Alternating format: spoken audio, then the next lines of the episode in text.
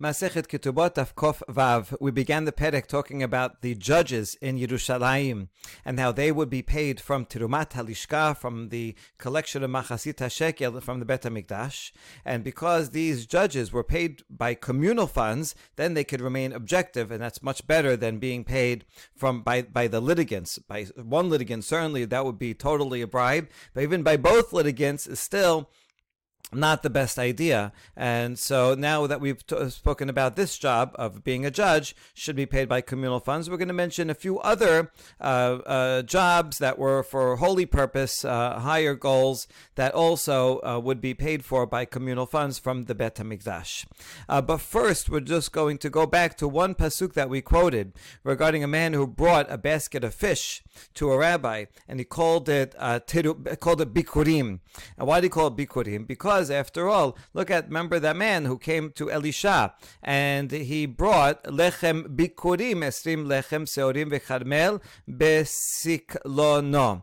Uh, he brought uh, some bread, it calls it of bikurim, even though Elisha was not a pro, was not a kohen, and so the the word bikurim here is not official bikurim, but a gift that one brings to an important person can still be called bikurim, and that was made up of 20 loaves and also fresh ears of corn. And the, these words, lechem bikurim itself, uh, is we're going to see in a second, is another item. So the 20, the 20 plus this one here and the one after is 22 items altogether.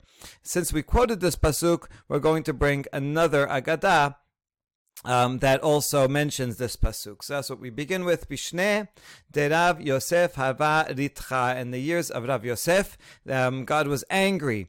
People did uh, some sin. Amri le Rabbanan Rav Yosef, and God brought uh, a hunger to uh, to those to this this community and Bavel. And then the rabbi said to Rav Yosef, uh, the, the, the the chief rabbi, Libae please pray for mercy to stop this famine.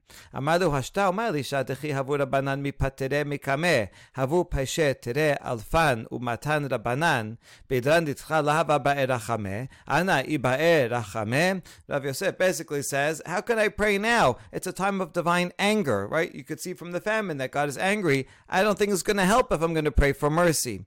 And how does he know that this is not going to be useful activity? Look at, he says, look at Elisha.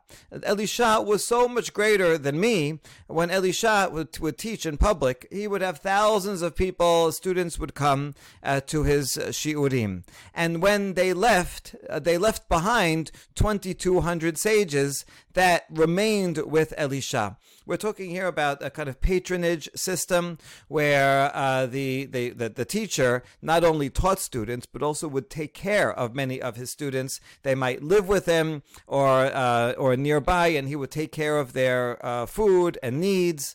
Um, and so while there were so there were two groups of students, like commuter students, they would come for the shiur and go back home, and the students that actually um, lived under the teacher. So Elisha was so great that 2,200 were the ones that remained behind and that he uh, he directly took care of and that's besides all the ones that were the commuter students. So he had a huge number of students, and uh, yet when it was a time of anger, Elisha didn't pray. Me, I have much less, many less students. I'm not as great as Elisha. So how can I pray? All right, that's the story. And now, how does he know? Uh, how did Rav Yosef here know that Elisha had 2,200 students that depended on him for their food?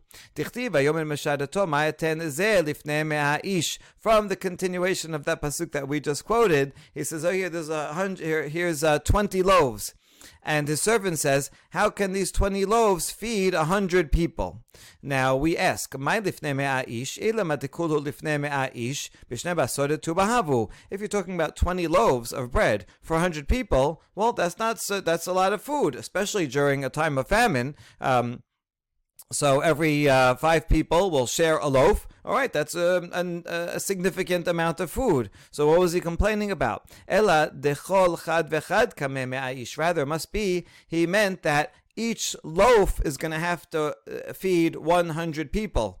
And altogether, there were uh, 20 loaves Plus, there was the two other items mentioned in the pasuk. So 22 of these uh, things altogether, 22 loaves altogether, um, and each one is for 100 people. That's how we know that there were 2,200 students that were dependent on Elisha.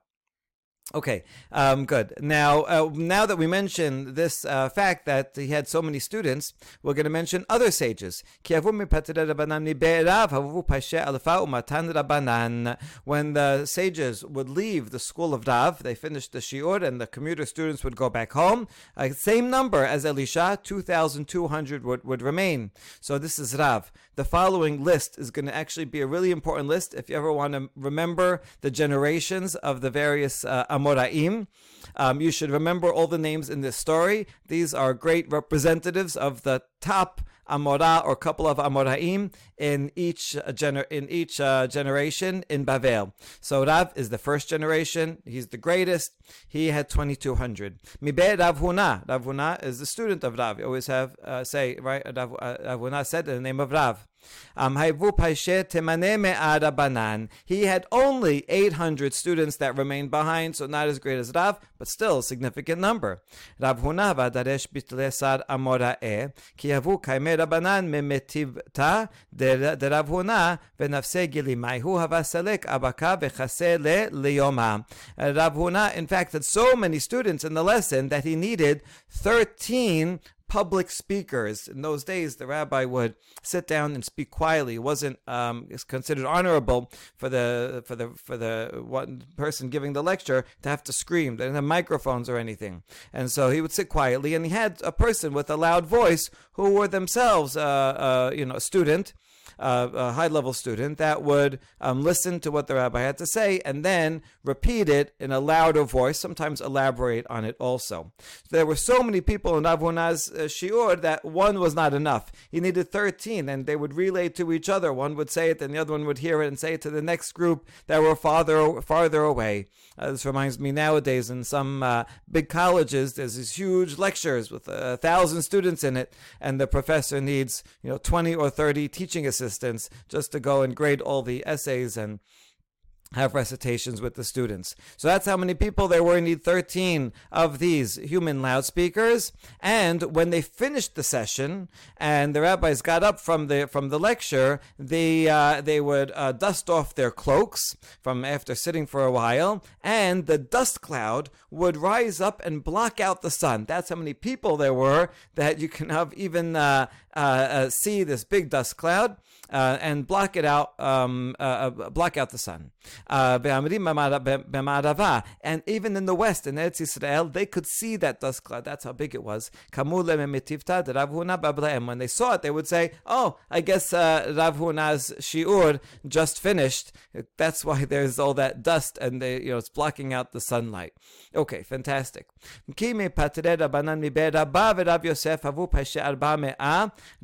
Now we go to the third generation. Rabba and Rav Yosef, and when they finished their shiur and the commuter students went went home, there would be left 400 that would live with and were dependent on this on these two sages. And they called themselves orphans because compared to the previous generation, they were so few.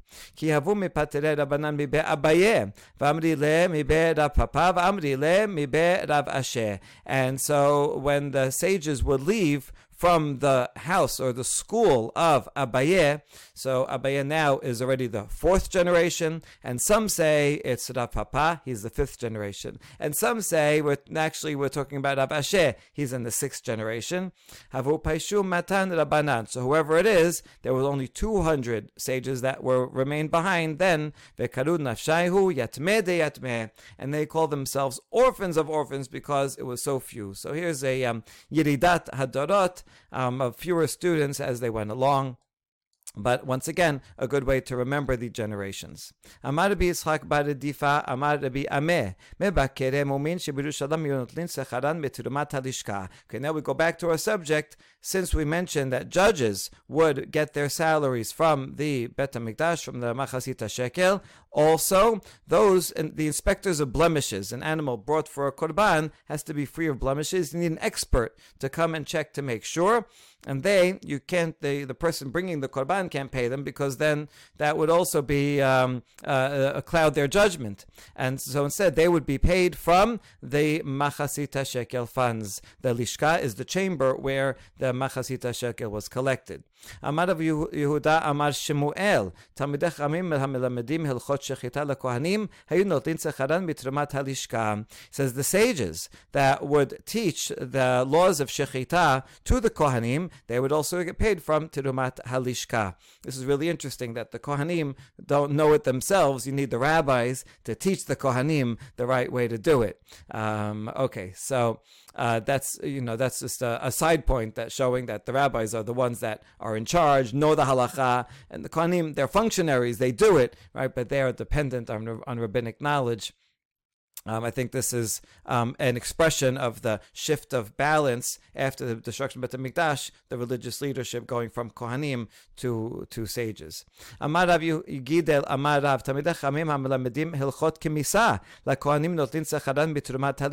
Not only regarding Shechita, which actually, you know, was done outside the Bet Mikdash too, but Kimitza, uh, when you have to pick up a handful of flour with three fingers uh, worth of the flour, and then you even it out with the out, outer two fingers, the exact details of how to do that. Also, the rabbis would be teaching the Kohanim. Those teachers would collect their salary from Tirumat HaLishka.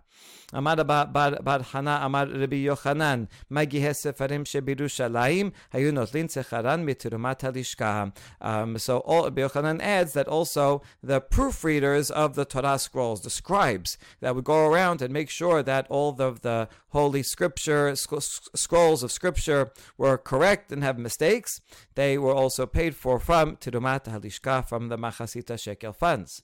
Amar Rav Nachman Amar Rav, Nashim ha'orgot ba'parochet notelot secharan miturmat halishka. Uh, the women who were weaving the curtains for the Bet HaMikdash, the, the parochet specifically, that would separate the Kodesh from Kodesh, Kodesh Kodashim, uh, so women that worked on weaving that, uh, that they also got their, um, uh, their uh, salary from the Turumat Halishka. That is what Rav Nachman said in the name of Rav. Although Rav Nachman himself disagreed, I say that actually they should be paid from a different fund, Bedek Habayit. Bedek Habayit is a money that would be donated for the uh, b- building and upkeep of the Bet HaMikdash. If someone would donate, you know, the worth of uh, themselves, for example, um, that would normally go to the Bedek Habayit. So then, since that is for the, the structure and upkeep of the structure, so he says these curtains are part of the structure of the Bet HaMikdash, and therefore it should be given, done by, bed, it should be for Bedek Habayit funds, and not Machasita Shekel funds. Machasita Shekel funds are mainly for public offerings, like the Korban Tamid and so other things that would go along with that. When there was surplus, the surplus was used for other things. So Rav Nachman says it's part of the building structure, and therefore should be used for that. Question: We have a challenge to Rav Nachman, who said we pay for the curtains from the building fund, Bedek Habayit. Look at this baraita, however. Nashim ha'orgot ba'parochet, u bet garmu al maase lechem apanim, u bet abtinas al maase ketoret. Kulan ayu notlot secharan metrumat halishka. So the following people all get their wages from trumat halishka, from shekel. And the first item on the list includes women who were weaving the curtains. It also includes the people of Garmu, this this this family of Garmu, they were experts in making the lechem apanim, the twelve loaves that were in a special shape, uh, like this. Uh, so they knew the secret recipe of how to make those 12, 12 loaves, and also the family that would make of Avtinas that knew how to make the ketoret. They knew the secret recipe of how to make the ketoret um, they uh, needed deserved to get a salary for their work, and they would all get it from the machasita shekel. So look, this baraita says that the woman that were making the curtains would get it from uh, from machasita shekel, agreeing with Rav, and that is against Rav Nachman. So Rav Nachman, how would you explain this baraita? And Rav Nachman could say hatam bid babe. That baraita is talking about not the curtain in the bet within the bet mikdash that separating the Kodesh and Kodashim, not the Parochet, but rather the outer curtains of the gates those were not part of the structure, and therefore um, would be uh, we, we, would be paid for by Trumat Alishka, not by Bedek Habayit. As we see, there were lots of different gates. There were a lot of different curtains, thirteen of them in the second Bet Hamikdash. Seven of the curtains were behind the seven gates, these outer gates of the the entrance gates. So those were all just for decorative purposes uh, because you actually have a gate there. And uh, therefore, those, because they were decorative, could not be paid for by the Bedek Habayit. That's the maintenance for the building itself, but rather those were for Termat uh, those were from Termat Lishka. That's what the Braita was talking about. But the other gate, the other ones, the one that, that Rav Nachman was talking about was the Parochet itself. That was essential part. And in fact, in the first Bet HaMikdash, there was a wall there. But the second Bet HaMikdash, it was too high. To, uh, the, the, the ceiling was too high to have a physical wall. And that's why they used a curtain. But the curtain in, inside the Kodesh is, in fact, a structural part of it. And that's why he says it's Bedek HaBayit. Okay, here are the other curtains. Echad shel olam. One in the entrance to the sanctuary, one to the entrance hall. Shanaim Badavir, two within the partition. Shanaim kenegdan ba'aliyah. So within the Kodesh Kodeshim uh, uh, area, and the uh, above in the upper chamber also had two curtains, and so that's how we answer for Rav Nachman. Secharan. Back to the list. Also, women who would raise their sons for para aduma, they would get their uh, their funding from Turumat Halishka from Machasita Shekel. This is talking about that para aduma had to be prepared uh, uh, in betahara. Um, there was big machloket about the people that prepare the para aduma, whether they have to be 100% tahor or they could be a tivul yom, means that they touched uh, sheretz or something during the day, went to the mikveh already, but the sun didn't set yet. The rabbis slash Pharisees thought that that was fine. The, fa- the Sadducees said no. And so the rabbis went out of their way to get a kohen, make him tameh by touching a dead rodent, and then uh, uh, go to the mikveh and, and do the paraduma before sunset, just to show that it's permitted and uh, and annoy polemicize against the Sadducees because they allowed that leniency. They don't want people to take it too lightly, the whole paraduma. So therefore, they added a whole stringency to it, and the stringency is that when they prepare it, they want to make sure that the person that goes and gathers the water for it will be uh, for sure that he was never became tamehemet at all. So they have a, mo- a mother, a pregnant woman, come and live in a courtyard on top of bedrock, and on the bedrock is a platform. So we're sure that there's no tumat met there. They would give birth to the child, raise the child within the courtyard their whole lives until they're like seven, eight years old. And so we know for sure that this kid is not tameh, and then that kid would go and uh, and gather the water. Okay, all that um, uh, as uh, as uh, as a whole very interesting and part of Masechet Mishnah, Mishnah Masechet Para. But anyway, these women who they you know how are they going to fund raising these these uh, kids for Paraduma from Trumat Alishka?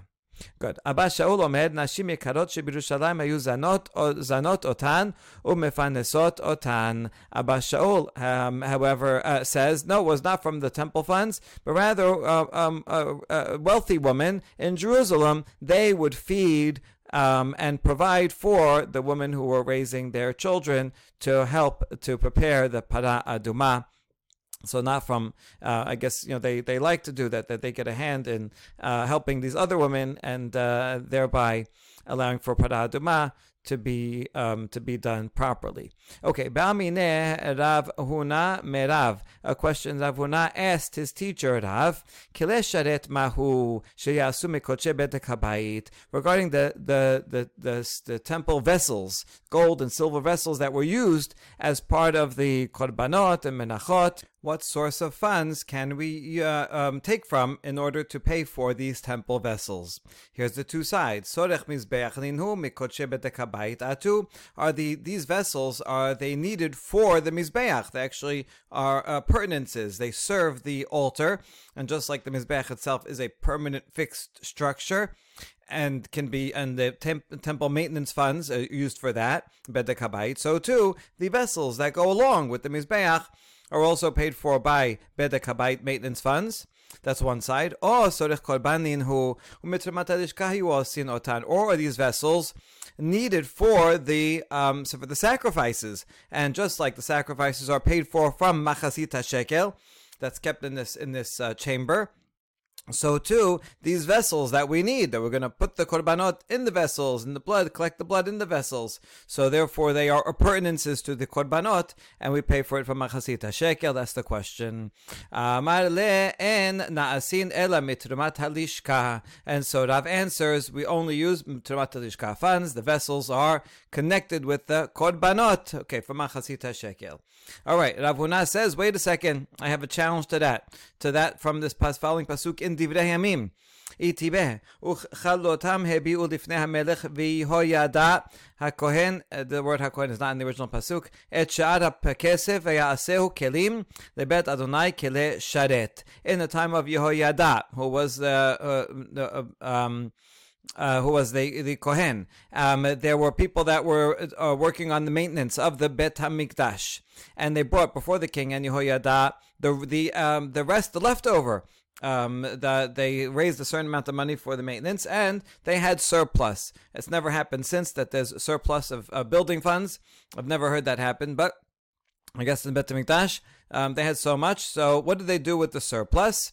And so they used it for the temple vessels. So here you go. This is Bedek Habayit funds for the maintenance of the Bet Mikdash, and the surplus of it they actually did use for vessels. So this seems to uh, support using Bedek Habayit and not Turumat Halishka funds, right? And I've said no, we only use Turumat Halishka funds and not Habayit fan. So how is he going to answer that? Amar le de akriyach ketube la akriyach nevi'eh. Ach lo ye'aseh bet Adonai sipot v'gomer ki le'oseh melacha Yitenuhu. So Rav tells his student, uh, student Rav Huna, the one who taught you Ketubim, obviously did not teach you Nevi'im, because here's another pasuk in Sefer, Melachim uh, that says, but there, uh, there were not made for the house of God uh, cups of vessels, sniffers, all these items, uh, vessels of gold and silver, of the money that was brought in for Hashem, for they gave that to those who did the work. In other words, this money that they um, that they uh, raised for maintenance was uh, used to pay the workers and was not used for temple vessels. So you see, so Rav says, look, I have a pasuk from Nevi'im that's better than your pasuk in Ketuvim. All right. Now that we have this, uh, these two pesukim, we ask, These two verses themselves seem to contradict each other. How are we going to, you know, before we um, solve the, the problem of what the rabbis say, these two pesukim have to be resolved. Kan shekavu vehotiru, shekavu shegavu velo hotiru. Okay, that depends on if there was extra. Um, if they collected and there was extra funds, uh, that is a pasuk uh, here in Kitubim, she'ad hakesef, so there was a little extra left over. In that case, you can use bedek habayit funds. If there's extra, you can use it for vessels. Whereas the pasuk in Melachim said, no, there was not extra in that case. And that's why they had to make sure to give all of the money to the workers because it was raised for maintenance, has to be used for maintenance and uh, one could not use it for anything else. Um, so that's how um, we can resolve the two pisukim. Now we ask, wait a second, even if there is extra, if if they uh, collected the money for the purpose of the temple maintenance, how could they get, go ahead and use it for something else? אמר רבי אבהור, לב בית דין מתנה עליהן אם הוסרחו סרחו, ואם לאו יהיו לכלי שרת. So uh, Rabbi Abu explains that betin, even if they don't say it explicitly, it's implied that there's a, an implied condition that if look, we're going to collect this money, if it's needed for the maintenance, we're going to use it all for the maintenance, not for anything else. But if not, if there is extra, then we can use it for temple vessels. Okay, good. So we have um, the Pesukim can be, in fact, be uh, be coordinated with each other. Now we have another Baraita um, on this very ta- very subject, Tana de Rabbi Ishmael, Kele Ba'in Mitrumat Halishka. So this would support Rav, who says that the Rabbi Ishmael is um, uh, is Rabbi Ishmael's opinion is supporting Rav that temple vessels can come do do come from the machasita shekel. And as you know, shenemad et she'ad hakesef ezu kesef sheyesh lo shiraim heve omer ze.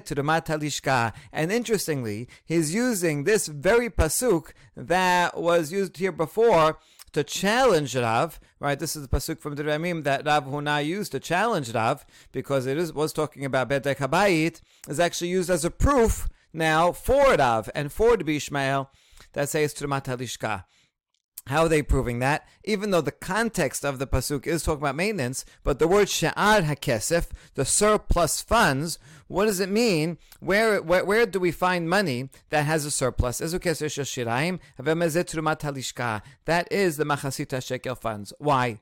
Because machasita shekel, you have to collect it every um, Nisan whatever you collect, you have to use that year. Once Rosh Chodesh Nisan comes, the all, all the money of the previous year cannot be used any longer for the for buying uh, korban sibur. So all it all of that is going to necessarily be surplus. So when it says shara kesef, it must be talking about machasita shekel because that's what necessarily has a surplus. Unlike building funds where usually it's not going to have a surplus. So that's why the Bishmael actually proves from this very pasuk that um, that we use machasita shekel funds for the temple vessels, and that this now we know how how Rav would explain both of those those pesukim.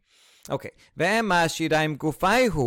we ask, hold on. How do you know we're talking about the machasita shekel funds um, uh, and uh, uh, the, the machasita shekel funds themselves, turmat halishka, that which we take out, which we collect from that chamber, maybe is talking about only the leftovers. So now we're distinguishing between the when the when people gave the machasita shekel funds, they put in the chamber. Now, every so often, they would bring baskets and fill up the baskets with machasita shekel funds and use that and take it out. So there's machasita shekel that's actually designated for korbanot, and then there's the leftover that's still left in the chamber that was never removed. So Rabbi Ishmael sounds like he was talking about turumat that which was drawn out in the baskets that they didn't use for korbanot. Um, we had some extra, so he says we use that for the temple vessels. But now we're asking, maybe it's talking about the machasita shekel funds in the chamber that were never put in baskets, but just remained in the chamber. So how do uh, why don't you say that? And the answer is hakesef kesef rishon. We're not going to say that even though it says she'ad hakesef, which does sound which does sound like the the surplus sounds like it's what's left over in the chamber, but not so because of the ha'yidiyah here. Just like Rava said regarding ha'ola is and doesn't say which ola it is. He says the ola. That means that the korban tamid is, referring to korban tamid. Why does it say ha'ola? To say that it is first. The korban tamid always has to be the first during the day.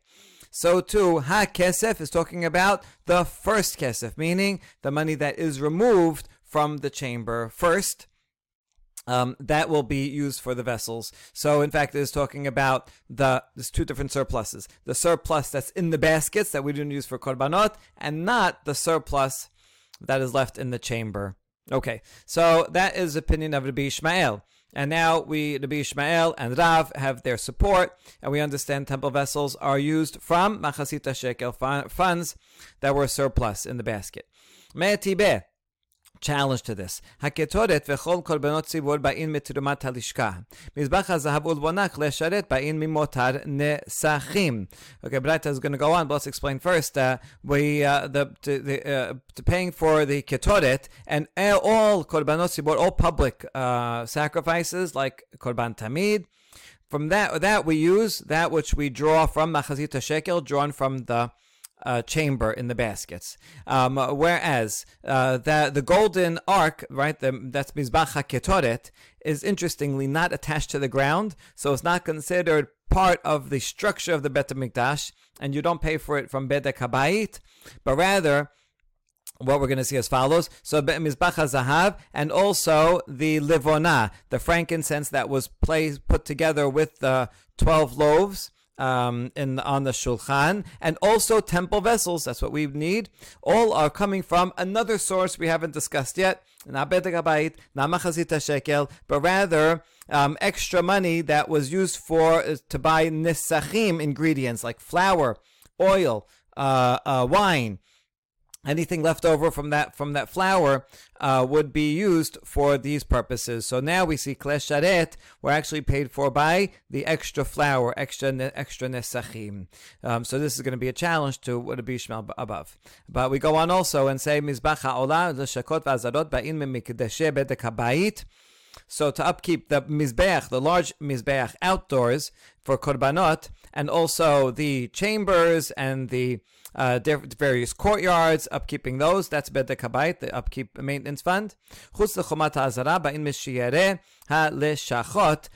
the outer wall of the Bet HaMikdash, not itself part of the Bet HaMikdash, um, that comes from the what remains in the in the in the chamber in the machasita shekel chamber um, is used for the outer walls.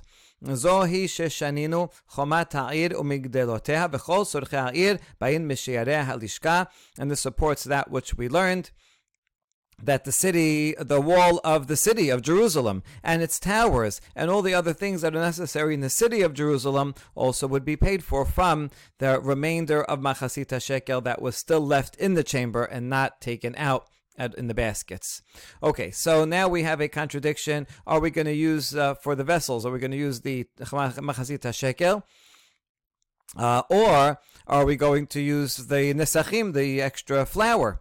Tana'ehi, it's a machloket Tanaim, in fact. And here's a Mishnah in Masechet Shekalim that's going to bring, bring several opinions. Tana, ditanan. What do we do with the extra machasita shekel? The first opinion is that we use it for gold plating of the walls and floors of the kodesh kodeshim. Okay, we beautify it even though hardly anyone can see it. Rabbi Yishmael, that's Tanna Kamma. Rabbi Yishmael Omer, Motar Perot Leches HaMizbeach, Motar Teruma Lechle HaSharet. Rabbi Yishmael, that's the same opinion as we saw in the Braita above, who also agrees with Rav, says that the extra produce we're going to see what that is in a minute, so hold on to that. But the extra funds from the sale of produce was used for ketz mizbeach, means the, the dessert on the mizbeach. Whenever the mizbeach was idle, there was no one bring korbanot. We didn't want to sit there idly, so we would go and bring extra korbanot to keep the mizbeach busy and beautify it. Um, uh, and here, here it is, motat the extra machasita shekel, that goes to temple vessels. So that's the Bishmael's opinion, as above, and that's uh, mentioned in this Mishnah as well.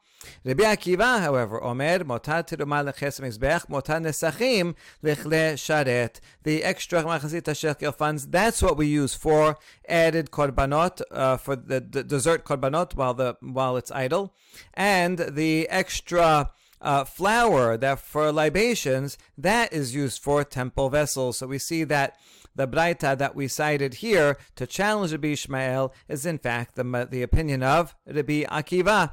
So that's how we explain the difference between those two baraitot above. One is Bishmael, one is Akiva. Another opinion, Rabbi Chanina, Segan HaKohanim Omer, Motar Nesachim Lekes HaMizbech, Motar Teruma Lichle Sharet. He switches around the two of Rabbi Akiva, and he says, in fact, that the extra flour is for the dessert of the mizbeach, whereas the extra machasita shekel that goes to the um, the temple vessels. So in that this regard, he agrees with uh, regarding the vessels. He agrees with Rabbi Shmael. Okay, veze veze lo hayu modim beperot, but both Rabbi Akiva and Rabbi Chanina Segan Kohanim disagree with Rabbi Shmael regarding the produce. All right, let's see what the produce is. Perot maihi.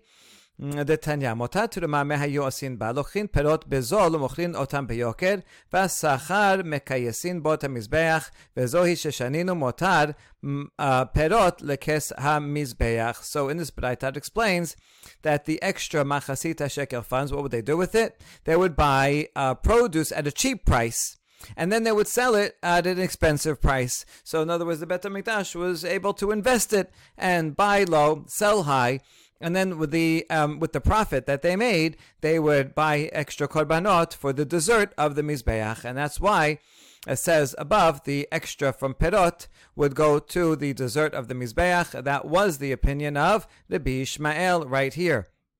Um, and uh, that's the that's what Rabbi Akiva and um, Rabbi uh, Chanina Segano Kohanim both disagree with Rabbi with Rabbi Ishmael, um, and they think that uh, you do not you, you do not do the perot, you do not sell the perot. Okay, Now, why does it say that they both disagree? Here's the source of it in the Mishnah. Titnan motash yare lishka mehayosin ba lochin behen yenot shemanim uslatot vasachar lehekdesh dibre Rabbi Ishmael. Rabbi Akiva omer en mishtakerin beshel hekdesh af lo beshel aniyim. So here in this Mishnah, we see explicitly the machloket regarding the produce that according to the Ishmael, the extra uh, the extra funds that were in the chamber, uh, they would buy with it uh, wine and oil and flour and the um, the the uh, and then that people that they the Bet Mikdash could sell that uh, for a profit to uh, people that would come and they wanted to make um, uh, uh, korban mincha. Um, and so, and the the profit would go to Hekdesh for other um, for other uses. That is opinion of the Ishmael. But the Akiva says no, we do not benefit. We do not. The Bet Hamikdash does not profit from something that is consecrated property, and also property uh, uh, funds that were collected for the poor. We do not invest and uh, and make a profit on. Here we see the reasoning of the Bi Akiva that he does not want to um, uh, he does not want to benefit. He does not think it's uh, it's permitted to benefit to uh, in to invest and get gain a profit from these items that were all donated items. Let's see the reasoning uh, for the Biakiva. Because there is no poverty in a place of wealth. In other words, Bet Mikdash is a place of wealth, and if you have to uh, if you have to take a little and make it go for a long time, uh, then that's why you invest. I have a little money but I really need to buy something expensive. You know what? I'm going to invest it and maybe I'll make a profit. And with the profit, I could buy something. But if someone is super wealthy, then they don't need to invest. And so the Bet HaMikdash, we don't want it to, uh, there to be uh, an aura of it's uh, that they're impoverished. Oh, look, they need to go and make investments to make more money. And so that's, uh, that's why it's not um, honorable uh, for the uh, Bet HaMikdash funds. And how come we don't invest money that was collected to give to the poor? Because maybe a poor person will come to um, uh, to ask for money because they need help, and then we're not going to have anything to give them because it's all invested in some business. Uh, rather, the communal funds for the poor have to be liquid so that anytime a poor person comes, they will be available for them to take. And so that is the reason behind the machloket between Rabbi Ishmael and Rabbi Akiva. Baruch Adonai Leolam. Amen ve'amen.